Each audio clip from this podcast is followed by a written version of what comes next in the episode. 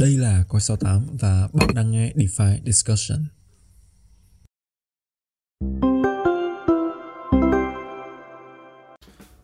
Ok, xin chào các bạn và chào mừng quay trở lại với DeFi Discussion và mình là Hồng Phong đến từ Coi 68 và lại một tuần mới nữa, lại một ngày nữa, một số mới nữa của DeFi Discussion khi mà mình có dịp để uh, ngồi lại và nói chuyện với mọi người về những uh, vấn đề uh, mới của thị trường có thể không mới không cũ nhưng mà thế ra là chúng ta vẫn còn topic để nói chuyện với nhau. Và để bắt đầu cho cái số ngày hôm nay thì uh, hãy đón chào một gương mặt rất là quen thuộc thôi. Chào Nguyên. Rồi ok, uh, xin chào anh em, rất vui được gặp lại anh em trong một điểm hẹn uh, quá quen thuộc vào mỗi thứ hai đầu tuần. Thì uh, hy vọng là tập DeFi Discussion tuần này có thể cái topic nó không quá mới, cái từ khóa nó không quá mới nhưng mà uh, dưới cái góc nhìn và cái vấn đề khai thác thì uh, Ờ, mình tin là đâu đó nó sẽ mang lại những cái giá trị mới và anh em có thể đâu đó tìm cho mình được những cái insight thú vị để ờ, có những cái quyết định đầu tư phù hợp cho chính mình à, trong cái thời gian sắp tới ha. Yeah. Thì ở disclaimer đầu tiên trước khi mà chúng ta bước vào phần chính của cái video này thì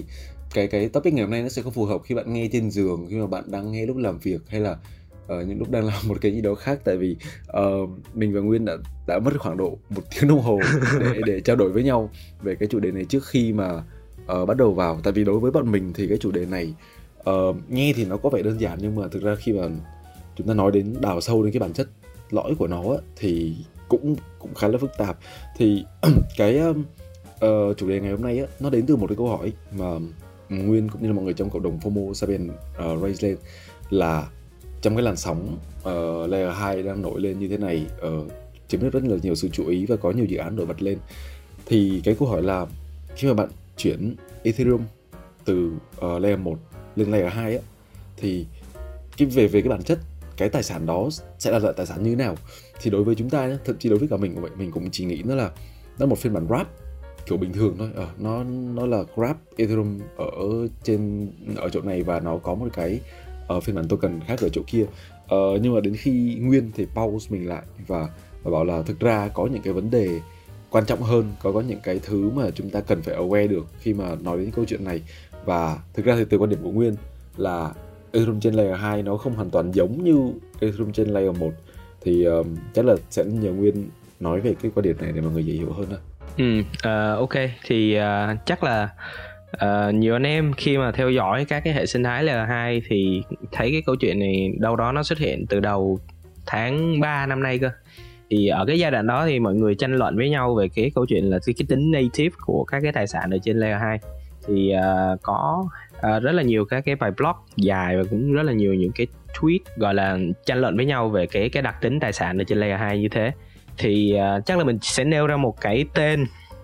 cái tên mà mình nghĩ là cái bài blog của tác giả này thì thì nó đâu đó nó sẽ mang lại một cái uh, góc nhìn chung nhất về cái câu chuyện này. Thì ông này ông tên là uh, cái tên của ông cũng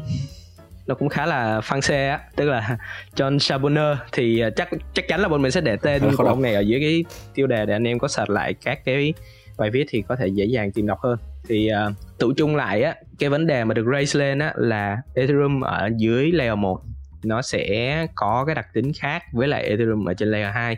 và tại vì sao nó có cái sự sai khác này thì chúng ta phải tìm đến các cái layer 2 và điển hình là cái giải pháp ờ, gọi là phổ biến nhất hiện tại là các cái roll up họ vận hành như thế nào. Thì về cơ bản họ sẽ để một cái contract nó tên là canonical bridge uh, contract ở dưới cái layer 1 và khi mà người dùng nạp tiền từ layer 1 lên layer 2 á thì Ethereum sẽ được khóa vào trong cái hợp đồng này và nó sẽ được tạm coi là mint ra một cái phiên bản Ethereum ở trên layer 2 à, tuy nhiên khi mà đảo về cái chiều đảo về ngược lại á thì nếu như mà anh em nào mà sử dụng các cái sản phẩm của optimistic roll up á thì cũng thấy là nó có một cái bất cập đó là cái giai đoạn chờ nó sẽ phải tốn đâu đó khoảng 7 ngày à, và các cái bên uh, sequencer tức là hiểu nôm na là cái vai trò của họ cũng tự tự như validator ở trên layer 1 thì sequencer là những cái đơn vị mà gọi là giúp vận hành cái layer 2 đi thì họ sẽ phải gửi những cái proof vào trong cái contract đính kèm. À, khi mà có những cái giao dịch phát sinh ở trên layer layer 2 à, ờ, thì gửi những cái proof này cùng với lại những cái thông tin liên quan đến giao dịch về layer 1 về cái canonical bridge. Thì à, nếu như mà anh em đi từ layer 1 lên layer 2 thì mọi chuyện nó không có gọi là uh, không không phát sinh vấn đề gì cả. Đó thì tại vì á, là validator ở trên layer 1 á, thì cái số lượng của họ đủ lớn à, cái độ phi tập trung nó đủ lớn à, để nó gọi là nó nhanh chóng nó xác thực nó finalize cái giao dịch đó ngay trong à, có thể coi như là ngay lập tức. À, nhưng khi mà đi từ L2 xuống L1 á, thì cái mức độ phi tập trung của layer 2 nó không đủ lớn. À, điển hình là các cái sequencer hiện tại ở trong các cái layer 2 thì uh, nhiều dự án thậm chí là họ còn để phát triển cái sequencer này ở trong nội bộ của uh, cái hệ sinh thái của mình cơ. Uh, thì cho nên là những cái sự phi tập trung này nó không đủ lớn và nó sẽ phải thông qua một cái giai đoạn gọi là chờ và hoặc là nếu mà cái giải pháp roll up nó là một cái giải pháp ZK thì họ sẽ phải gửi cái proof đính kèm vào trong cái giao dịch. Rồi cái proof đó nó sẽ được verify ở trong cái canonical bridge thì nói như vậy để chúng ta hiểu được là cái cách vận hành của các cái roll up hiện tại uh, là như vậy và và nó sẽ phát sinh uh, một vài các cái bất cập mà chắc là chúng ta sẽ giải thích uh, sâu hơn trong phần sau của cái podcast này ha. Thực ra là khi mà Nguyên nói đến cái câu chuyện ờ, uh, sequencer và số lượng sequencer nó nó không đủ phi tập trung đó thì chắc hẳn là từ cái trải nghiệm của mọi người đó, chúng ta đều có thể nghĩ ngay đến về những cái vấn đề về bảo mật um, tại vì khi mà nó decentralize không đủ nhiều á và và tất nhiên khi mà chúng ta aware được cái câu chuyện này thì sẽ có những người ở ngoài kia người ta có những cái định không hề uh, gọi là tốt đẹp gì với thị trường. Tức là họ luôn tìm kiếm những cơ hội tấn công thì đó sẽ là một cái mục tiêu uh, để mà hướng tới. Thì cái chuyện này hình như hình như là chưa xảy ra nhưng mà có happen nếu nếu như mà chúng ta bắt đầu rút muốn muốn rút tài sản từ layer 2 về layer 1 đúng không? Thì đang trong cái giai ừ. đoạn um, chờ approve chờ finalize uh, cái những cái transaction đấy uh, để tài sản thì nó đang nằm ở đâu đấy ở ở giữa và đang được xử lý thì ví dụ như là ở uh, layer 2 đã bị tấn công chẳng hạn đi thì uh, cái chuyện gì sẽ xảy ra với cái tài sản trong cái thời gian đấy ví dụ như là trong 7 ngày của của optimism uh, optimistic growth đúng không thì ừ. có rất nhiều thứ sẽ xảy ra trong 7 ngày đấy thì đã có một cái uh, aware nào từ phía các dự án khi mà um, người ta aware được cái tình huống khi xảy ra chưa? Ừ, hiện tại à, chắc là chúng ta sẽ nói một xíu về cái rủi ro khi mà à, nếu mà có cái bất cập gì đó xảy ra ở trên layer 2 thì à, như mình có đề cập hồi nãy á, tức là nó có một cái canonical bridge đúng không? Ở trên layer 1 thì à, anh em hình dung như thế này tức là nếu như mà các cái sequencer ở trên layer 2 á họ bảo là ok bây giờ chúng tôi không xài cái bridge 1 này nữa tôi không xài cái hợp đồng canonical bridge 1 này nữa mà chúng tôi uh, chọn fork cái layer 2 ra một cái chain riêng và chúng tôi đổi cái contract ở dưới L1 thành uh, contract 2 chẳng hạn. Thì bây giờ cái chain ở trên layer 2 nó đã đổi sang một cái chain mới và cái phiên bản Ethereum ở trên uh, layer 2 nó sẽ là một cái phiên bản mới và nó sẽ đính kèm và nó sẽ tương thích với lại cái contract 2 ở dưới L1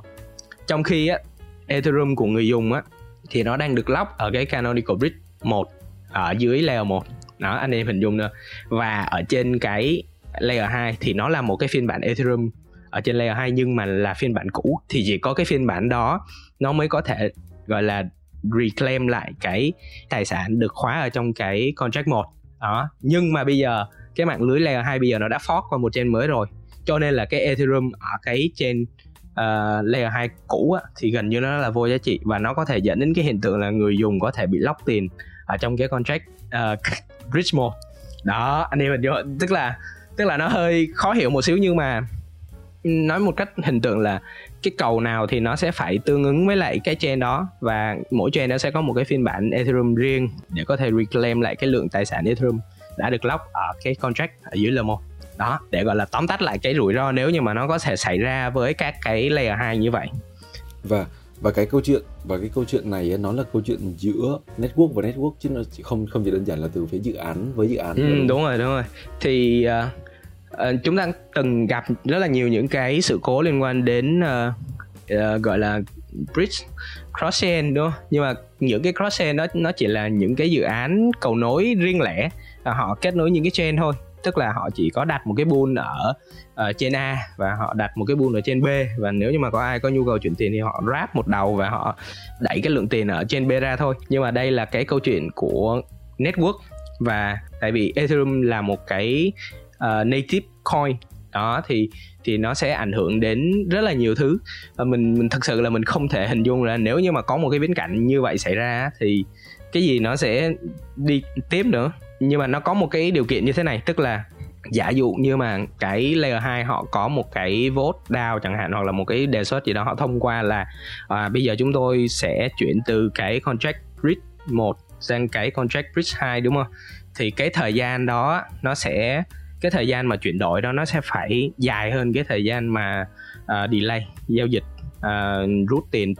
của người dùng. Và hiện tại thì nó sắp xỉ đâu đó là 7 7 ngày cho các cái optimistic roll up thì để cho user có thể có cái thời gian để họ uh, rút tiền ra uh, rút rút rút tiền ra trước. Trong cái trường hợp là nếu như mà có cái việc là đổi contract như vậy thì đó cũng là một cái cách để gọi là họ họ phòng ngừa cái trường hợp như vậy thôi. Nhưng mà nếu như mà đặt trường hợp đi là người dùng họ không theo dõi sát sao chẳng hạn họ họ để để ở layer hai đâu đó họ uh, đi bắn đi một thời gian họ quên mất chẳng yeah. hạn họ không theo dõi đó đó là cái mà mình định nói luôn đó là cái cái câu chuyện là câu chuyện là uh, chúng ta bỏ tài sản um, ừ. ok chúng ta coi như là uh, I'm here for the innovation để ở tài sản cái thứ bỏ trên L2 uh, xong rồi lại lại phải ngồi cứ cứ phải canh xem coi là có những cái update gì mới không thì nó cũng không là một cái tối ưu lắm nhất là uh, khi mà chúng ta nói câu chuyện như vậy thì không các ví dụ như là institutional uh, money tiền của các tổ chức đầu tư chẳng hạn đây chúng ta không thể nào mà kiểu bắt họ làm những cái chuyện đấy được nó khá là bất cập nhỉ ừ. uh, tuy nhiên đó là tức là bây giờ chúng ta cảm thấy là à cái này nó cũng khá là ghê nhưng mà thực ra cái khả năng xảy ra cái hiện tượng đó thì mình nghĩ đâu đó hiện tại ở thời gian này thì đâu đó khá là thấp không dám ờ, không dám đưa ra một cái con số cụ thể nhưng mà mình nghĩ là uh, anh em cũng không nên quá lo về cái câu chuyện đó bởi vì đâu đó các cái layer 2 hiện tại họ đang trong cái giai đoạn là phát triển uh, những cái hạ tầng đầu tiên thôi. Rất là nhiều những cái tính năng của layer 2 hiện tại nó cũng chưa được gọi là uh, gọi là nó nó lên full đồ hết. Full là đâu đó gồm có những cái như là force proof chẳng hạn thì nhiều cái layer 2 họ vẫn chưa tích hợp này hoặc là những cái tính năng ví dụ như là force inclusion. Tức là thay vì là phải chờ đợi những cái ông sequencer để để bỏ cái giao dịch vào trong cái canonical bridge contract uh, và nhét cái proof vào cái contract đó. Thì người dùng có thể gọi là force tức là ép là bắt buộc là phải thêm cái giao dịch của tôi trực tiếp vào cái bridge contract đó luôn. Đó thì thì những cái tính năng như vậy thì ở trên layer 2 hiện tại nó vẫn chưa hoàn thiện hết. Và uh, có thể nói là các cái layer 2 hiện tại thì nó vẫn đang trong cái giai đoạn là hoàn thiện ban đầu thôi. Uh, cho nên là chúng ta cũng đừng quá là bi quan về cái giải pháp này. À, cần theo dõi thêm một thời gian. Có thể là hiện tại cái góc nhìn của chúng ta về cái tài sản đó thì nó cũng hơi risky đúng không? Nhưng mà sau một khoảng thời gian thì ví dụ như họ add thêm những cái tính năng đó vào và những cái còn còn thêm một vài các cái giải pháp nữa. Ví dụ như là các cái giải pháp để giúp uh, phi tập trung cái sequencer ở trên layer 2 chẳng hạn. Thì uh, những cái giải pháp đó khi mà nó add thêm vào thì có thể cái mối lo của chúng ta nó sẽ nó sẽ bớt đi phần nào Yeah. nhưng mà thực ra thì uh, bảo là người người dùng uh, đừng có bi quan quá nhưng mà thực ra tuần uh, tuần uh, tuần vừa rồi tuần trước uh, ừ. 9 thì có một dự án lớn họ cũng thể hiện cái sự gọi là không hào hứng lắm trong cái việc mà chờ đợi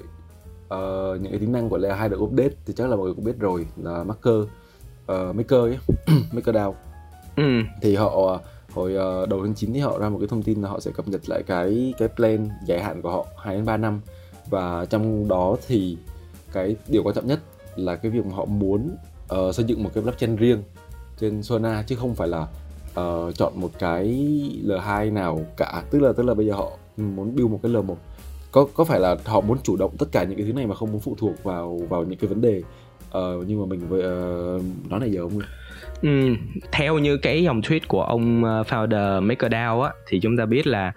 một vài lý do chung chung thôi ờ, cũng chưa giải thích hết. Nhưng mà uh, cái lý do là họ nghĩ rằng các cái giải pháp layer 2 hiện tại không đủ uh, đáp ứng được những cái function tức là những cái tính năng cần thiết cho cái hệ sinh thái uh, MakerDAO của họ. Và cụ thể là cái đồng stablecoin chủ lực là đồng DAI. Thì thì đó là cái lý do chính uh, có một vài cái dòng tweet nữa cũng của cái ông này uh, ông Rune founder của MakerDAO thì có một cái dòng tweet bảo là grown up các cái giải pháp roll up nó không thể fork được. Thì cái dòng tweet này nó cũng gây rất là nhiều tranh cãi và rất là nhiều những cái gọi là những cái ông mà uh, nghiên cứu sâu của Ethereum á thì bắt đầu nhào vô và gọi là chế giễu cái cái dòng tweet này thì bảo là rõ ràng là hồi nãy chúng ta có thể nói là một cái viễn cảnh của một cái vụ tấn công uh, khi mà fork chain đúng không? Đó là sequencer họ có thể tạo ra một cái layer 2 mới và một cái phiên bản Ethereum mới ở trên cái layer 2 đó. Thì rõ ràng là nó có cái viễn cảnh của cái việc fork đó. Nhưng mà à, ông ông MakerDAO ông founder MakerDAO không hiểu sao ông nói là um, các cái roll up nó không thể fork được tức là nó không thể update được các thứ và nó không phù hợp với cái định hướng của họ trong tương lai thì thì đó là cái góc nhìn cá nhân của ông này thôi. Yeah thì có thể là cái định hướng của họ uh, là muốn xây dựng ở trên một cái layer một mà nó không phải phụ thuộc quá nhiều với những cái lớp khác nhau uh, với cái định dạng của Ethereum hiện tại. Thì chúng ta biết là Ethereum hiện tại thì sắp tới có layer 3 rồi. Layer 3, layer 4, layer 5 thì rất là nhiều lớp đó thì uh, thì thì có thể cái định hướng của họ là họ chỉ muốn là một cái chain gì đó nó đủ function uh, và nó dễ dàng chỉ cần một lớp thôi chẳng hạn. Thì yeah, đó là tóm tắt ừ, mới nhất về cái sự kiện của MakerDAO. Thì anh em cũng có thể theo dõi lại theo dõi là một cái bài blog của Vitalik nói về cái câu chuyện là cái tương lai của ngành blockchain nó sẽ là multi chain chứ nó không phải là cross chain tức là những cái chain nó sẽ phát triển độc lập với nhau. Nhưng mà cái việc mà đi qua đi lại uh, giữa giữa các cái chain hoặc là cụ thể ở đây đi trong cái tập tuần này của tụi mình đi là đi qua đi lại giữa bản thân cái layer 1 và layer 2 của Ethereum thì nó cũng đã phát sinh những cái bất cập như vậy. Thì có thể là MakerDAO họ cũng nghĩ là à, mình nên phát triển đa dạng cái chain như vậy thay vì là cố gắng là đi qua đi lại uh, giữa những cái chain khác nhau thì thực ra là nãy giờ đi hơi nhanh thì uh, chậm lại một chút. Thì cái câu chuyện là ở nếu như mà các bạn nghe postcard này đang cảm thấy hơi mất phương hướng một chút hơi uh, váng cái đầu một chút về những cái thứ mà mình chia sẻ thì thực ra là cũng dễ hiểu thôi. Tại vì như nguyên có nói á là founder của uh, MakerDAO cũng gọi là cây đa cây đề trong cái ngành DeFi này rồi. Mà họ còn có những cái phát biểu về bản chất của cái sản phẩm mà họ đang làm gây tranh cãi nhiều như vậy. Thì đúng là từ phía chúng ta uh, những những người bình thường cũng về thông tin thì cũng khá là nhiễu động. Thì nó tới dẫn đến một cái câu câu hỏi mà từ trước khi mà uh, thu cái podcast này uh, mình có nói với nguyên là ok vậy thì um, những cái này á thực ra là retail user ít quan tâm ít quan tâm thật. Tại vì về về cơ bản là chúng ta không không thể làm được cái gì để mà tác động đến những cái chuyện câu chuyện này đúng không? Là ừ. bây giờ bây giờ, giờ dự án giờ ví dụ như là đa chẳng hạn đi ở một họ họ làm trên layer 2 hay là họ làm trên zona đấy là chuyện của họ. Và và chúng ta thì gần như là không có gì tác động vào được. Ờ, vậy thì cái việc mà những cái rủi ro như vậy chúng ta đồng ý là chúng ta đồng đồng ý với nhau là có những cái rủi ro về Ethereum trên layer 1 và Ethereum trên layer 2 nhưng mà rồi uh, what next khi mà biết rồi như vậy rồi thì cái cái động thái của chúng ta có thể làm là là làm gì để mà giảm thiểu hóa cái rủi ro mà mình có thể gặp phải trong cái thế giới DeFi này. Ừ, thực ra thì uh, trong cái câu chuyện này á thì uh, nếu như mà để nói là đưa ra những cái đề xuất cho anh em là nên làm gì với cái cái việc là layer 2, layer 1 như thế này thì chắc là bọn mình sẽ không đưa ra một cái đề xuất gì đó chi tiết đâu tại vì rõ ràng là chúng ta cũng không rõ là câu chuyện này nó sẽ đi về đâu. Thực ra là về về cơ bản là chúng ta cũng không phải là founder của dự án để mà có được cái authority có được cái thẩm quyền để mà nói đúng rồi đúng, chuyện này. đúng rồi. Nhưng mà cái vấn đề của mình ở đây á là bọn mình sẽ đưa ra cái góc nhìn của bọn mình à, cá nhân bọn mình thôi về cái câu chuyện này. À, và về cái câu hỏi chính của cái tập podcast này là cái Ethereum ở layer 1 và Ethereum ở layer 2 thì nó khác gì nhau? Tức là cái Ethereum ở layer 1 và cái Ethereum ở layer 2 nó có khác nhau hay không? Thì cái câu trả lời của tụi mình ở thời điểm hiện tại thì nó sẽ là khác nhưng mà trong tương lai đi, trong tương lai bọn mình cũng không biết là nó sẽ có thay đổi gì hay không. Thì bọn mình luôn open với cái việc đó. Thì trong tương lai, ví dụ như là nó có những cái thay đổi về mặt kỹ thuật, nó giúp cho cái việc là đi qua đi lại giữa các cái layer nó sẽ mang tính native hơn chẳng hạn. Thì lúc đó cái câu trả lời của tụi mình có thể nó sẽ khác. Nhưng mà ở thời điểm hiện tại thì bọn mình đang thiên về cái cái câu trả lời là à thực sự nó có cái khác như vậy và nó có những cái rủi ro như vậy. Bọn mình muốn sâu lên cho anh em ở cái góc nhìn như vậy để uh, mỗi người sẽ có những cái gọi là những cái kế hoạch phòng ngừa riêng của mình còn để bảo anh em là thôi bây giờ chuyển hết tiền từ layer 2 đi ra chỗ khác nó lại gọi là chụp mũ nó quá đúng không? Non sen cho nó lại bốn đúng rồi thì tại vì trend bây giờ nó đang đang là layer 2 mà ông bảo là chuyển tiền ra khỏi layer 2 thì game đâu mà chơi đúng không? game nó đang gọi là cái meta nó đang quanh cái khu vực layer 2 mà bây giờ bảo là chuyển tiền ra khỏi layer 2 thì thì, thì nó lại nonsense nó lại vô nghĩa quá. Nên bọn mình chỉ có gọi là cái góc nhìn như vậy để anh em có thể gọi là có một cái góc nhìn mới hoặc là một cái góc nhìn khác để tham khảo. Và bọn mình luôn open với cái việc là trong tương lai bọn mình có thể thay đổi cái câu trả lời liên quan đến cái vấn đề này. Và ở uh, nhân tiện đang nói cái câu chuyện về layer 2 đi thì chắc là uh, nói về một một số cái nó đau tôi ớt hơn một chút. Để mà mọi người có thể à, dễ tham khảo. Thì đối với nguyên á thì nguyên trong thời điểm hiện tại nhé với những cái thông tin mà chúng ta có trong thời điểm hiện tại thì uh, đâu là những cái dự án layer 2 mà uh, nguyên đang quan tâm nhất um, trong thời điểm hiện tại? Ừ, thực sự ra thì uh, bây giờ uh, nếu mà nói về cái nhóm optimistic á thì chúng ta có thể theo dõi hai cái giải pháp mà có thể gọi là sôi nổi nhất ở thời điểm hiện tại là optimism và arbitrum. Thì với optimism thì uh, hiện tại nó sôi nổi là vì cái câu chuyện là họ phát triển những cái obstack uh, và và nó tạo ra một cái nguồn doanh thu cho cái hệ sinh thái này. Còn với Arbitrum thì nó thiên về cái khía cạnh uh, những cái cập nhật nó đáng chú ý hơn liên quan đến khía cạnh là kỹ thuật à, ví dụ như là những cái uh, bone gần đây chẳng hạn thì họ mở cái quyền gọi là tạo proof ra cho cộng đồng uh, thì nó phi tập trung hơn. Ngoài ra thì uh, theo cái dòng thuyết mới nhất của cái ông Steven Goldfeder là cái founder của Arbitrum thì họ cũng có cái tính năng gọi là force inclusion như hồi nãy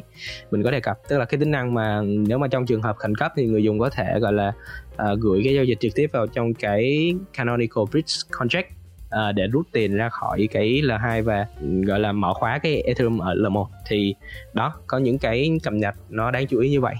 Ờ, uh, chung thì họ cũng trong tuần qua thì cũng có một cái cập nhật liên quan đến stylus.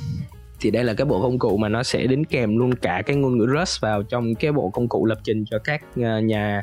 nhà phát triển thì uh, cái cái Rust này thì nó sẽ tiếp cận được nhiều với developer nhiều hơn. Thông qua cái ngôn ngữ đó thì nó sẽ tiếp cận được một cái cộng đồng nhà phát triển nó rộng lớn hơn. Thay vì là ví dụ như là xưa giờ chúng ta nghe đến blockchain và nghe đến Ethereum thì chỉ biết đến Solidity nhưng mà cái cái cộng đồng developer của Rust thì nó sẽ nhiều hơn Solidity rất là nhiều. Thì thì đây cũng là một cái cập nhật liên quan kỹ thuật cũng khá chú ý của Arbitrum đó thì à, đó là những cái câu chuyện liên quan đến à, optimistic roll up. Ừ, còn cái, cái còn lại rất cây zk zk thì à, cũng khá là nhiều dự án ví dụ như là Stucknet chẳng hạn hoặc là zk era rồi thì anh em có thể theo tham gia thử nghiệm những cái sản phẩm ở trên này. Thứ nhất là chắc chắn rồi à, đối với nhiều anh em thì khi mà tham gia thử nghiệm sản phẩm thì à, có một cái nguồn lợi từ uh, airdrop cơ hội nhận airdrop trong tương lai. À, nhưng mà cái mà được nhiều hơn bọn mình cũng từng chia sẻ trong một tập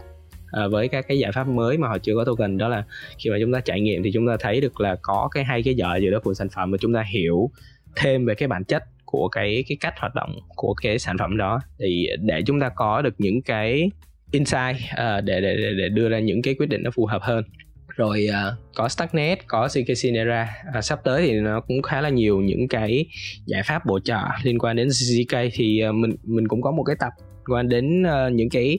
uh, cập nhật đáng chú ý của cái zero knowledge thì anh em có thể search lại cái cái tập đó cũng gần đây thôi cũng một hai tuần thực ra là thực ra là hỏi là chủ yếu để siêu ra cái tập đấy đó. Là kiểu gì các bạn ok thì uh, chia sẻ với anh em luôn là lý do tại sao mà tuần này bọn mình lại quyết định làm một cái chủ đề khó nuốt như thế này. Và nó cũng không phải là mới đúng không? thì nó đã xuất hiện từ giai đoạn tháng 3 rồi. Thì vì là xuyên suốt cái hành trình của DeFi Discussion đó bọn mình cũng đâu đó uh, gọi là mon men đề cập một vài cái khái niệm ví dụ như là finality chẳng hạn finalize cái câu chuyện xác thực của Ethereum thì cũng có một cái tập liên quan đến vấn đề đó. Rồi uh, những cái câu chuyện liên quan đến force proof và zk proof rồi những cái khái niệm nó cũng rất là cơ bản thôi nhưng mà uh, nếu mà nghe qua lần đầu thì nó cũng khá là ngợp ví dụ như sequencer chẳng hạn thì xuyên suốt cái hành trình vừa rồi thì bọn mình đâu đó cũng đã cố gắng đính kèm những cái đó. Và ở cái thời điểm hiện tại khi mà chúng ta đã nói về những cái khái niệm như vậy thì mình nghĩ là khi mà đi vào những cái câu chuyện mà nó những cái góc nhìn mà nó gọi là nó nó trái với lại cái xu hướng chung hiện tại thì đâu đó anh em sẽ có một cái hình dung nó cụ thể hơn nó rõ ràng hơn và anh em có thể đồng hành cùng với cái buổi trò chuyện hôm nay nó một cách dễ dàng hơn. Thì uh, yeah đó là lý do tại sao mà hôm nay bọn mình mới quyết định làm cái tập mà nó gọi là hardcore. Nó vô cùng là vô cùng là gọi là khó nút như cái cái tập tuần này. Và uh, sẽ rất là vui nếu như mà um, các bạn có uh, có thể input uh, thêm một số cái uh, ví dụ như review của các bạn về ừ. cái chủ đề Ethereum trên layer 2 và layer 1 như bọn mình đang nói ở trong cái podcast này uh, mình sẽ là vui nếu mà có um, các bạn có thêm một cái input gì đấy. Có thể là các bạn không đồng ý với bọn mình cũng không ừ. sao cả. Thì thực ra là cái chuyện trong trong DeFi nó không đồng ý với nhau là chuyện quá bình thường nó tất cả mọi người. Thực ra thực ra nếu như mà theo dõi cái chủ đề này ở trên Twitter thì chúng ta thấy là gọi là chửi nhau đi ừ, à, thì mỗi mỗi người một cái góc nhìn khác nhau. Có thể góc nhìn nó đúng có thể góc nhìn nó sai nhưng mà chắc chắn là bọn mình sẽ luôn open để đón nhận những cái thông tin mới uh, những cái góc nhìn mới để gọi là làm sao để tiếp cận được cái gì nó nó gọi là nó uh, nó là bản chất của cái cái thị trường. Thì bọn mình rất là sẵn sàng uh, đón nhận những cái ý kiến đó. Ok thì uh, mình nghĩ là nó khá đủ cho tập tuần này rồi. Và uh, chắc là các bạn cũng đã có đủ những cái thông tin và tất nhiên khi mà cái tập này lên sóng mình sẽ để cái đường link đến cái bài uh, blog uh, mọi mình nói chuyện và chắc là cái đấy sẽ tốn khá là nhiều thời gian để các bạn. Để các bạn muốn ngồi nghiêm túc đọc hiểu hết được cái đống đấy. Thì yeah uh, hẹn gặp lại các bạn trong những số podcast tiếp theo và hy vọng là chúng ta sẽ có thêm uh, một số tiếp theo nữa của DeFi discussion để chúng ta có thể tiếp tục làm khổ nhau về những cái thứ nghiệm như thế này rồi à, thì à, cảm ơn anh em một lần nữa đã đồng hành cùng với bọn mình trong một cái tập mà đã khuyến cáo ngay từ những cái giây đầu tiên là rất là khó nuốt. Thì à, không biết nói gì hơn. Cảm ơn anh em đã đi cùng với bọn mình đến những giây cuối cùng như thế này. Và chúng ta sẽ gặp lại nhau trong tuần tiếp theo với những câu chuyện thú vị à, xoay quanh thị trường DeFi ha. Ok, xin chào và hẹn gặp lại các bạn trong những số tiếp theo.